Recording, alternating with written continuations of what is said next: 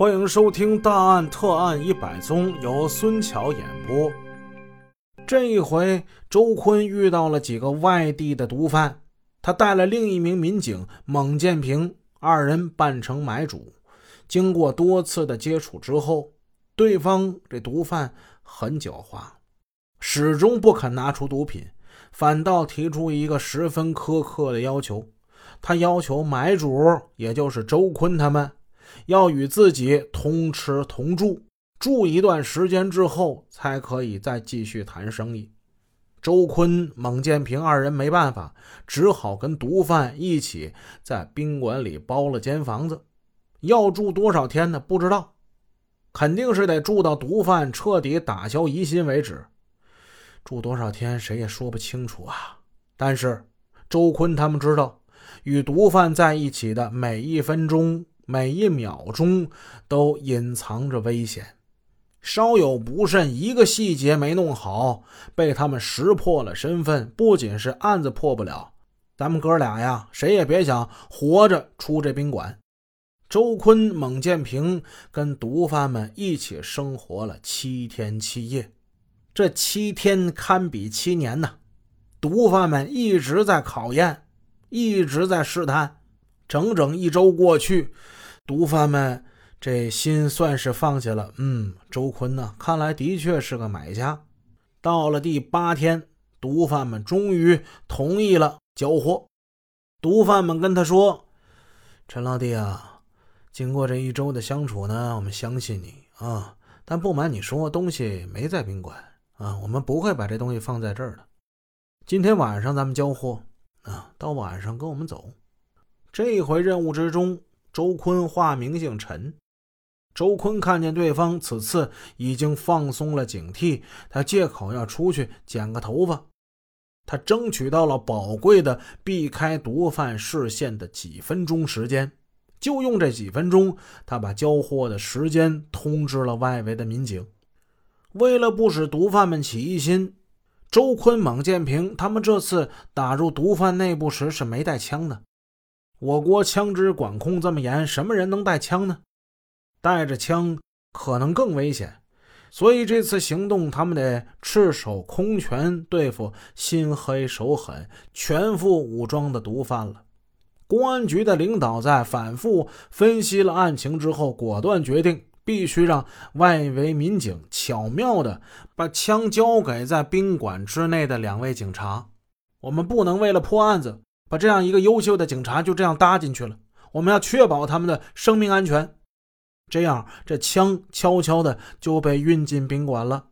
虽然说此时交货时间已定，狡猾的毒贩却迟迟不确定交货的地点，一直拖到当天晚上八点多钟，毒贩这才让周鹏、蒙建平跟他们一道乘坐出租车往郊外驶去。他们来到郊外的一处住户家，在这儿进行交货。一上车，狡猾的毒贩便命令司机走胡同、进小路，三转两转，就把后面悄悄跟踪的外围民警给甩掉了。他们一路来到了交货地点，周坤、蒙建平这才发现，毒贩三男三女，一共是六个人。每个人手中都持有匕首或者是猎枪等凶器。别看毒贩之中有三名是女性，周坤可没有掉以轻心。有的女毒贩枪法奇准，根本不输给男的。他们好多人手上握着多条人命，稍微疏忽大意一点儿今天就甭想活着走出去。这家院子外围墙大门被锁着。室内门窗严严实实的关着，唯一的通道现在也被截断了。验货的时候，周坤、孟建平他们在那儿有意的拖延时间，他们想等等外围的民警能赶过来增援他们。无奈这几名毒贩交易心切，要求立刻验货，验完货就得交钱呐，交完钱毒贩就可能会溜掉。已经进网的鱼怎么能让他们跑了呢？面对六名手持凶器的毒贩，周坤、孟建平不约而同地对视了一眼。他们做了一个暗示的动作，二人开始向后退。他们来到墙边，拔出手枪，那枪口就对准了两名男毒贩的脑袋。别动，咱们是警察。同吃同住了好几天，现在已经完全解除戒备的毒贩们，被这突如其来的举动给惊呆了。趁着他们发呆这会儿功夫，上前把他们所有的枪支、匕首给缴获。举着枪命令他们趴在地上。过了得有几分钟功夫，外围的战友们及时赶到现场，他们当场缴获海洛因二百四十克。这在当年已经是一个很不小的数目了。在这次行动前后，周坤和他的战友们高度紧张，前后十多天没有好好睡觉。把毒贩押回水城县公安局后。他们东一个西一个，倒在戒毒所的值班室里，呼呼大睡起来。这次的案件有惊无险，毕竟是两个人还带着枪，没想到很顺利，将六名毒贩给抓获了。那有没有说周坤他一个人面对毒贩的时候呢？也有，缉毒队在办理一起零包案件时，得到了一宗大案的线索。为了取得毒贩的信任，周坤当晚只得是一人只身前往毒贩的住所。由于已经成功的破获了几起毒品大案，加上呢曾经多次卧底，周坤他已经在缉毒战线上小有名气了。他的身份就引起了毒贩马仔们的怀疑。别看底下这些小弟怀疑周坤。当老大的确实对他挺信任的，理由就是他看上去一看就是道上的。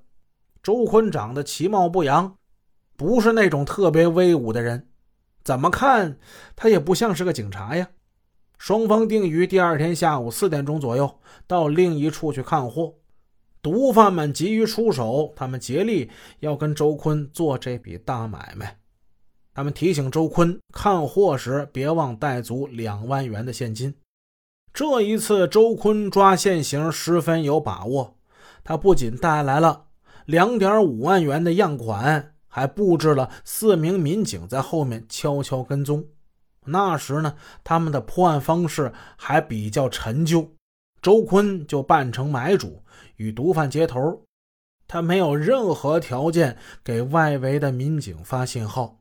他们里应外合的最简单的方法就是一个时间固定法。扮成买主的周坤贷款进去八分钟左右，如果还是听不见任何动静，那就说明他遇到真货了。外围民警这个时候冲入现场，一举拿下。当然，这种方法要求时间计算必须是十分精准。稍差一点儿都会出大乱子。本集已播讲完毕，感谢您的收听，下集见。